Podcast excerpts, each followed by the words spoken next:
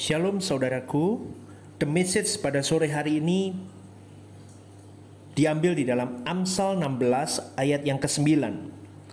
Firman Tuhan berkata, hati manusia memikir-mikirkan jalannya, tetapi Tuhanlah yang menentukan arah. Umat Kristen Barat pada generasi yang lalu selalu menambahkan D besar titik V besar titik di dalam surat yang mereka kirim. DV. Jikalau isi surat itu adalah mengenai rencana masa depan.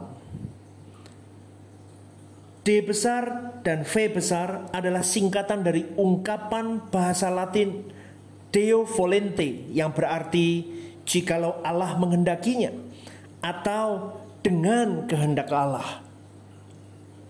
Apakah pemakaian singkatan DV hanya sekedar tren pada waktu itu saja?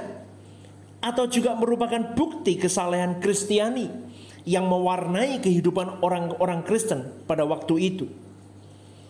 Saudaraku, apa pun alasannya, jelas di dalam pemakaian ungkapan ini ada suatu kesadaran akan keterbatasan kemampuan manusia dan sekaligus pengakuan akan kemahakuasaan Tuhan. Konon pemakaian ungkapan Deo Volente dimulai dari suatu kegagalan yang memalukan sekali di dalam upacara pelantikan salah seorang calon ratu Inggris di masa lampau.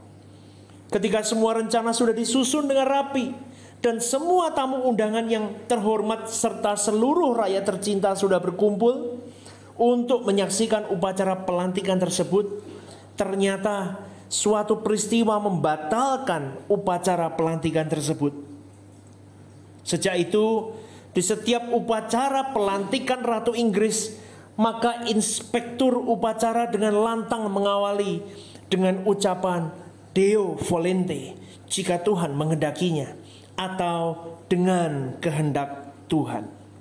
Saudaraku yang dikasih oleh Tuhan, Hati manusia memikir-mikirkan jalannya, tetapi Tuhanlah yang menentukan arah langkahnya.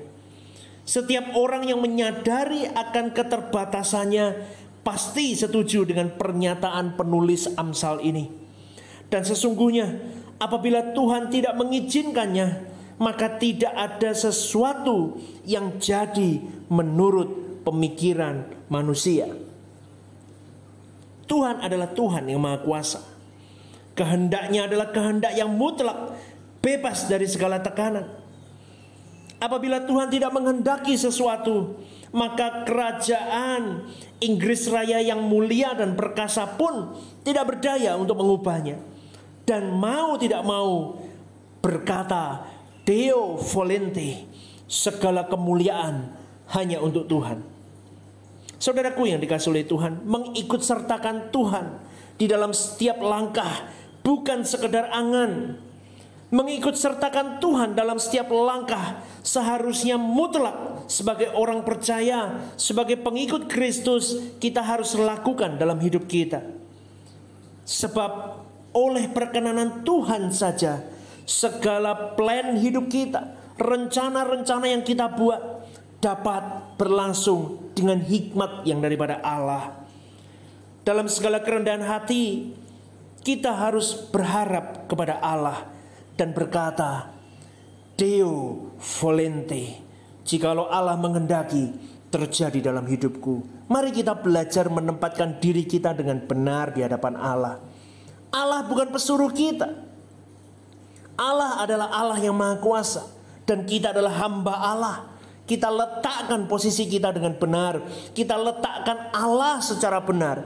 Sehingga ketika kita beragama, ketika kita menyembah Allah, ketika kita bertuhan, kita bertuhan secara benar. Salam semangat saudaraku, salam antusias. Jadilah pribadi yang menyenangkan hati Allah dalam kehidupan kita. Tuhan Yesus memberkati. Haleluya.